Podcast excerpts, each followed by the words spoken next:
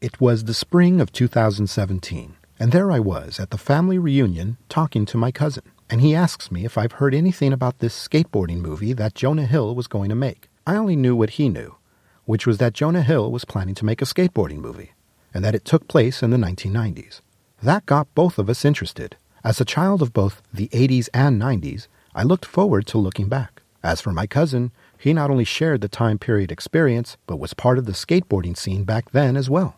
My cousin asked me if I had any idea when the movie would come out. I told him that usually these things come out about a year, maybe a year and a half after they're announced, so I figured sometime in 2018. Allow me to give you some background about me and my cousin. He's a few years younger than me, and because we lived no more than 10 minutes away from each other back in the 1980s, we grew up together. We hung out, played with action figures, graduated to video games, watched the WWE back when it was the WWF, and cheered on the latest Schwarzenegger and Stallone flicks. Then he moved to Mexico in the early 90s, and from then on, I'd only see him whenever I was visiting over there, or he was visiting over here. We'd stay at each other's places and catch up while taking in all the wonderful pop culture the glorious 90s had to offer us. As we got older, I saw him less and less because that's what happens. I'd only see him at family functions or weddings or funerals or all that other fun stuff. So back to 2017. Back to us talking about this Jonah Hill 1990 skateboarding movie. I can see how excited he was getting because of the subject matter and time period, and while I was only half interested, the half that I was interested in was a pretty big half. He knew this, and I knew this, and so he said something like, It'd be cool to see it with you whenever it comes out. And I immediately jumped in with, So, let's do it. When it comes out, I'll come down and see you and we'll make a day of it. By this time, he and his family were now in San Diego, which from my Los Angeles County location is only a two hour drive away. My cousin loved the idea, and so I told him I'd hit him up the closer we got to the film's release date, which was to be sometime in late 2018. Cut to early 2018, when my sister asked me if I had anything I wanted to say to my cousin for a special going away message the rest of the family was putting together for him. It turned out that my cousin was moving out of San Diego, California, and moving into San Antonio, Texas, which meant that he would go from being a two hour drive away to a 20 hour drive away. After picking up the nearest pillow and screaming into it, I then wrote my cousin a message wishing him and his family all my best with San Antonio, and that I still planned on meeting up with him to see this goddamn movie called Mid 90s.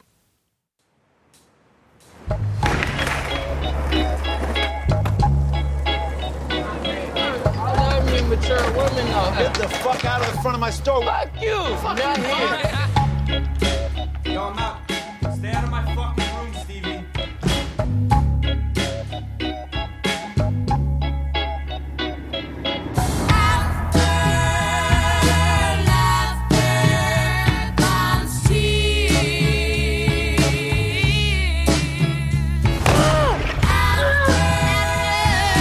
Skating like shit today, man. Looks cool to me.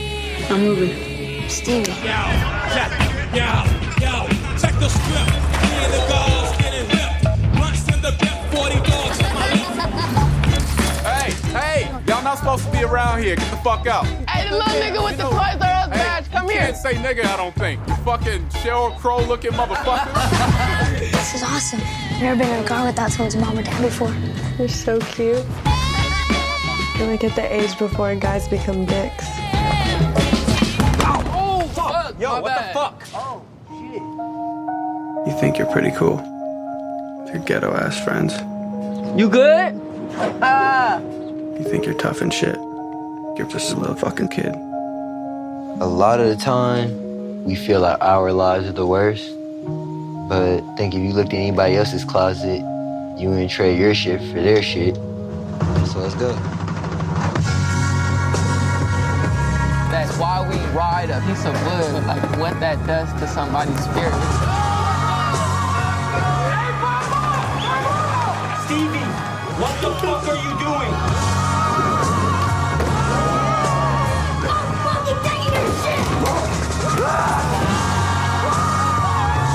Yo, Stevie fucking insane.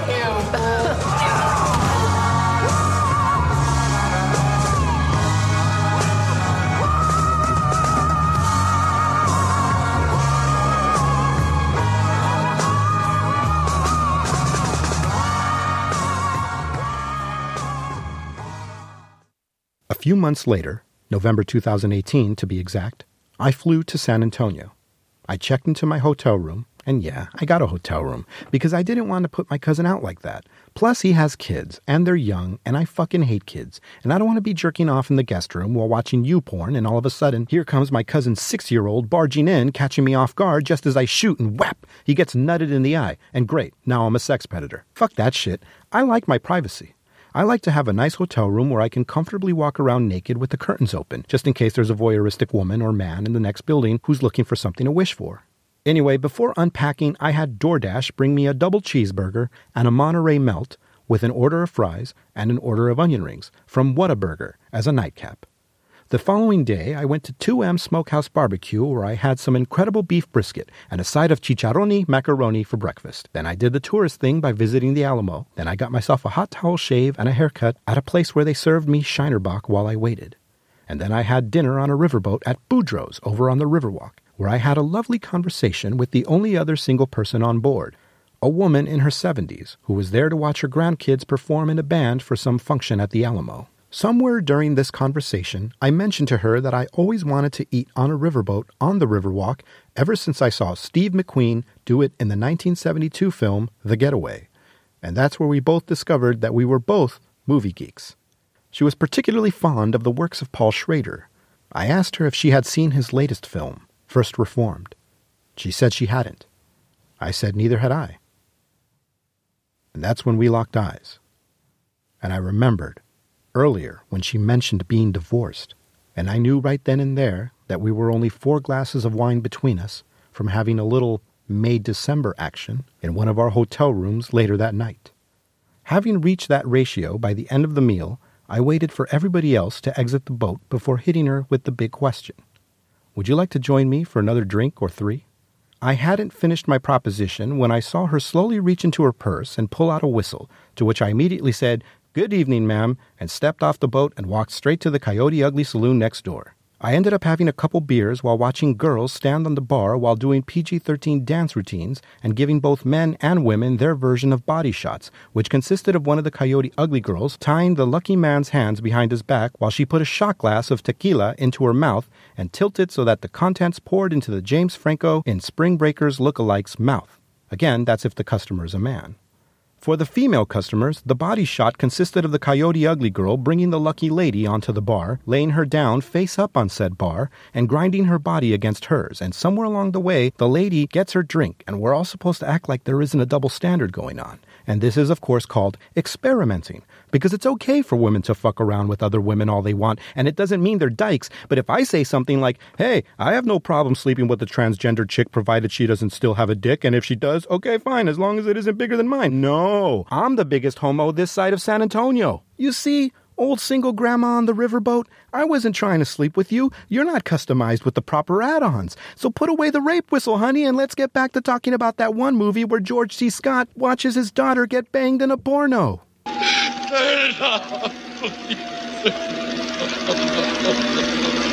The next day, I met up with my cousin at the AMC River Center 11, and we spent a couple hours catching up, and then spent another 90 minutes watching the film we'd been talking about for the past couple years. So I guess I should talk a little about the film, huh? Mid 90s follows a young kid named Stevie somewhere in Southern California circa 1995 who has a typical lower middle class lifestyle. That is, if your lower middle class lifestyle included having a young single mother who has no problems discussing her love life in front of you, and having an older brother who regularly beats the ever loving fuck out of you for sneaking into his room while he was out. Me? I didn't have to deal with that kind of bullshit back then. I realized way too late in retrospect that I had it really fucking good back then family wise. My parents were straight arrows, and the worst thing that ever happened between me and my sister was when we watched the Corey Haim and Corey Feldman movie Blown Away, which we thought would be good for a laugh, but it turned out that the joke was on us, when half of that movie consisted of watching fucking Lucas over here bang Nicole Eggert over and over again. And I don't know if my sister and I were trying to tough it out, figuring that watching the Lost Boys show Charles who really was in charge would eventually give way to, you know, the fucking story. But no, it didn't. Anyway, Stevie doesn't have to watch Nicole Eggert get passed and forth by the Coreys much like they used to pass needles and STDs to each other. Instead, he takes his beatings, and one gets the sense that perhaps he feels he deserves it, because on occasion Stevie will do the self harm thing with such lovely household items as a hairbrush, the cord of a Super Nintendo controller, and his own fists. This is his life. He has to deal with it. He's used to it. And maybe it's because he doesn't know any better. He just knows what he knows. So one day, Stevie walks into the skate shop that had previously caught his eye and slowly ingratiates himself into the small, tight knit crew of skater boys that hang out there. It's four guys, and half of them are assholes, and half of them are all right, which sounds about right. I'm glad they weren't all assholes, because otherwise I'd have to say about skaters and this film what Quentin Tarantino said about surfers and the John Milius film Big Wednesday that it's a better movie than those assholes deserve. But no, the few times I hung out with my cousin when he was with his skate bros, half of them were decent dudes while the other half I wanted nothing more than to see a fucking truck splatter them all over the pavement, followed by listening to the sweet screams of their worthless mothers wailing to their former sons slash current street pizzas. I can joke about that because I almost got hit by a truck when I was six years old. I was being a little fuck, and I ran out of the house and into the street, and a semi truck almost gauged my ass. My mother nearly had a heart attack at the sight of this, but she recovered quickly enough to regain the power to inflict major damage on my hindquarters with her immortal chancla. Some of you fucking hippies can call it child abuse if you want, but it was the only time my mother ever hit me, and I feel I earned that beating. And you know what? I don't run blindly into streets anymore. Maybe Stevie could stand for some chancla action rather than his usual brotherly beatdowns, because maybe that would have taught him not to scream at his mother to shut the fuck up. I shit you not. He actually does that. In one scene, he goes off on her. They look like fucking gang members. Will you just did to me back Who there? are these I kids? can't fucking trust you. Oh, I don't can't fucking trust me? you. Shut the fuck up. Hey, you shut up. finish. Shut the fuck up. Shut Listen, up. I- Shut up. I just want Shut I just want to know where you are. Shut okay? the fuck up. Listen Why are you me. still talking? Be I quiet. just, I just want to know Be where. quiet. Just Be let me talk. I just want to know where you No. are. That really is some white people shit right there. I've never heard of any Hispanic or black kids yelling at their moms like that. Probably because those that did, if they ever did, never got more than two words into their tirade before every trace of their existence was immediately wiped off the face of the earth by their moms. I love my mom, and I think she's awesome. But I also respect the fact that inside that increasingly tiny woman beats the heart of a lioness, and I would never dream of screaming at her as if I were some spoiled ass white boy. You can point all the guns and knives in the world at me, but threaten me with telling my mom about something I did, and I'll drop to my knees faster than a 14 year old boy auditioning for the next Bryan Singer production. Stevie soon scores a skateboard of his own and discovers a new way to escape from the realities of his life via rolling down streets and sidewalks on a board that has a dinosaur saying Cowabunga on it. Rather than having movie night in the living room with his mom, Stevie enjoys the simple pleasures of finally pulling off a trick move at the end of a night full of failed attempts. This is an awesome new thing for the little dude, who is soon given the nickname Sunburn. No longer alone or depending on the kindness of an abusive older sibling, Stevie has a second family to hang out with, and now he also has access to cool things for little children, like 40 ounce beers and cheap weed, and older girls who are into you because you're too young to ditch them for someone hotter later on. About that last part, this girl, who looks Hispanic and I'm assuming is under 18, ends up chatting Stevie up and eventually takes him to her room where she ends up kissing up on him. First off, I bet you that chick grew up to become one of those teachers you hear about on the news. The ones who hook up with one of their students, and me and my fellow men react with the same bullshit, half joking comments about how we wished we had a teacher bang us when we were kids because it would instill in us a confidence well beyond our years, and that this confidence would probably have made us into goddamn winners in life. Second, this scene between Sunburn and the creeper Chola feels kind of weird because she looks older than her age and he looks younger than his age. And it's shot in a way that I didn't find exploitative, but it does feel like you're peeking into something that you shouldn't be peeking into. Like you're hiding in the closet with Kyle MacLachlan from Blue Velvet watching this scene go down. Also, I had a bit of a debate with my cousin after the film about that scene, about whether it was some kind of weird wish fulfillment trip from Jonah Hill. Like, Maybe when he was that age, he fantasized about some older chick preying upon his tubby little body, the way I fantasized about Mrs. Kennelly in my seventh grade science class telling me to stay after school so we could discuss what an impotent piece of shit her husband is. I don't know. Or maybe that situation between Sunburn and the chick really happened, being that this is, well, I'm assuming anyway, kinda autobiographical for Hill. Whatever the case, the girl and the other girls in the film took me back to my junior high school days, or more specifically, my junior high school weekends. The way they were dressed and the way they wore their hair, wow. I was reminded of all the girls I was too chicken shit to talk to, as well as the ones that I managed to work up some balls to chat up, but then fucked it up by being myself. I would have been fine with the film being a time capsule dripping in, hey, remember the 90s? if it were just that, but it's not.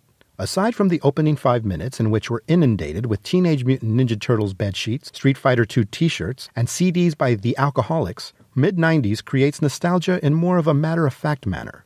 Much like watching an old VHS home movie from that time period where things don't look much too different, except every once in a while you'll notice things about a person's clothes or the way somebody's living room looks like every lower middle class living room from back then. What adds to this rather casual presentation is that the film is shown in the 4x3 or 133 to 1 aspect ratio. In other words, it's a square box with black bars on the left and right sides of the screen.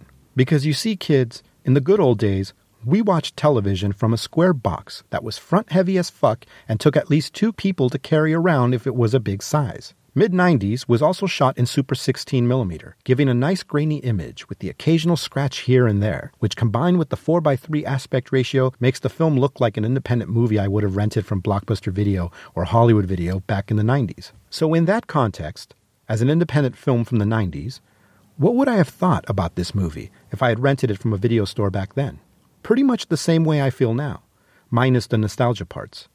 It's an interesting character study of the kind of person who would devote his free time to increasing his chances of getting harassed by security guards, running from cops, and breaking bones. My only real complaint is that it feels too bare bones for this kind of film. I got the impression that there was probably a lot more footage shot for every scene, but Hill and his editor knew it was best to get to the point of a scene and make said point as quick as possible. Now, that definitely works with some scenes in the film, but there are other scenes that I felt definitely could have used some more breathing room. Nevertheless, Jonah Hill makes an impressive debut as a filmmaker here. With the exception of Lucas Hedges, who plays Stevie's dickhead brother Ian, and Katherine Waterston as Stevie's hot mom, the majority of the cast appear to be real life professional skaters rather than real life professional actors, although the kid who plays Stevie, Sunny Suljic, is both a pro skateboarder and an actor. These non actors do pretty well just being themselves rather than shooting for the actorial stars, which works for a film like this, where just playing things naturally enhances the verisimilitude. I have to give props to Hill and his music supervisor for the eclectic mix of tunes that pop up throughout the film. You want to talk about taking me back? Well, it seemed like every other song in this movie gave me serious I remember way back when type of feels. Yo, yo, check the script. Me and the guards getting ripped. Blunts in the dip, 40 dogs in my lips. Had a box.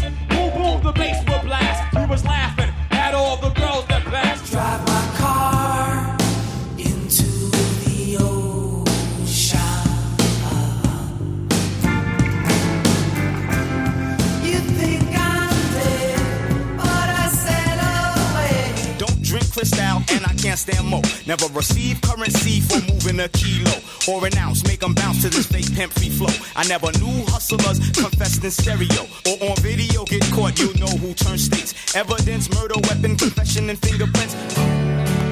You wonder how we've stayed alive till now. We let you know.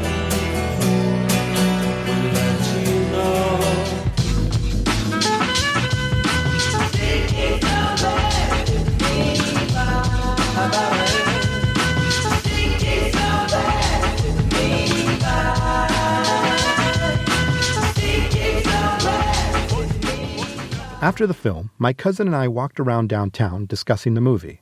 He gave me some good background on certain things in the movie that had flown over my head, on account of not being familiar with the skating scene back then. He talked about how the filmmakers did a great job with such details, like the kind of clothing the characters wore. He said that one character wore clothes from a certain skate company that you'd only see people with money wear, which makes sense considering that this character did in fact come from money. My cousin loved the movie, by the way. He ended up watching it twice. I also ended up watching the film twice during its theatrical run, but not so much for the same reasons as my cousin. While I liked the film enough to watch it again, it was really more because my first viewing did not go as well as it should have. For one thing, I can hear whatever bullshit blockbuster playing next door booming its bass through the walls. Even worse, a couple of rows behind us sat a mother who brought along her kids who happily walked up and down the theater and stomped around on the row behind us and did that fucking annoying mumbling thing that these little snots do. And the whole time, nobody else, Not my cousin, not the people in front of us, not the lady in her Air Force blues seemed phased or bothered by it. I was the only one, and it was driving me mad. And when I brought it up with my cousin after the movie, he said he didn't notice. What the fuck? Am I the asshole? Am I losing my mind? Or is this how movie audiences in San Antonio get down? I don't fucking know, man. But it's okay, because I ended up seeing it again a few days later back home practically for free. Thanks, AMC Stubs A List. And this screening was especially peachy because I was the only one in the theater, which is really the best of both worlds for me to see a movie in an empty theater because that's where I am in life. That's the fucking misanthropic piece of shit I grew up to be. I wasn't always like this, but you know, fucking people, man.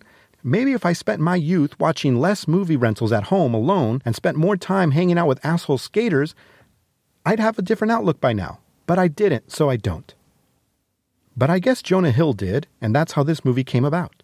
I think. I mean, I don't really know how much of this is based on his life, and I really don't care, because it doesn't matter, and because I don't give two shits about that creepy fuck. Oh yeah, I forgot to mention one little detail. I fucking can't stand Jonah Hill. He seems like he really is the characters he plays, or at least he's most convincing as an actor whenever he's playing fat scumbags. And I'm sure it's a matter of time before it comes out in the news that he Cosby's chicks or something. I see him in The Wolf of Wall Street and I don't see him playing a character. I feel I'm seeing the real him. I bet you this motherfucker has screamed at his mom to shut the fuck up, too. And he's probably graduated to yelling that kind of shit to whatever desperate wannabe starlet is currently blowing her way up his casting couch. It wouldn't be so bad were it not for him being cast in movies that I want to see, because then he would be easily avoidable. So think about the good laugh God is having at the fact that I dropped serious ducats to fly 1,200 miles away from home just to see a movie written and directed by a probable piece of shit in an everyday multiplex occupied by rowdy roaming children who made sure I couldn't even really enjoy the movie. Well, laugh all you want, ma'am, because in the end, I got to hang out with my cousin and watch a movie with him just like we did in the good old days. And that's what really matters. Okay, okay, I know what you're thinking after hearing my Jonah Hill rant.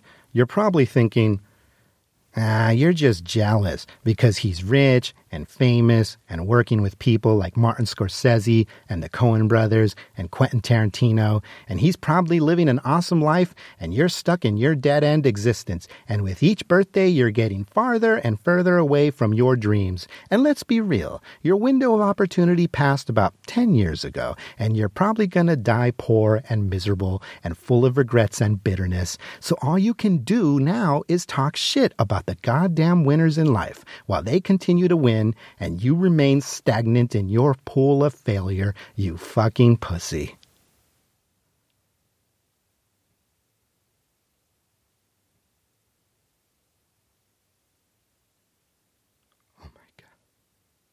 Oh This has been the Exiles from Contentment podcast, recorded live in front of an empty room. Exiles from Contentment has been brought to you by anger, paranoia, resentment, depression, low self esteem, and Rally cigarettes, now with less nicotine and less throat irritants. Remember, lady and gentlemen, if your cigarette tastes different, smoke Rally. Episodes of this podcast can be downloaded at efcontentment.podbean.com. That's E as in egads. This asshole's podcast is terrible.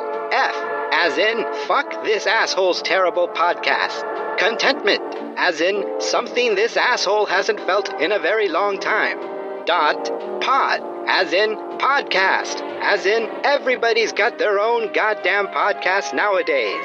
And bean as in what the Mexican American host of this podcast probably eats every day. Am I right, real Americans? The Exiled from Contentment podcast can also be downloaded at exiledfromcontentment.blogspot.com. You can find us on Facebook, Instagram, and Twitter as EF Contentment, all one word. Follow or friend us so we can then immediately have your tweets and posts muted in order for us to have a higher friend and follower count while pretending that we care about you. You can also email us at exiledfromcontentment at gmail.com. Until our next ramblings, this is Princess Sparkle for the Exiled from Contentment podcast saying take care and be well.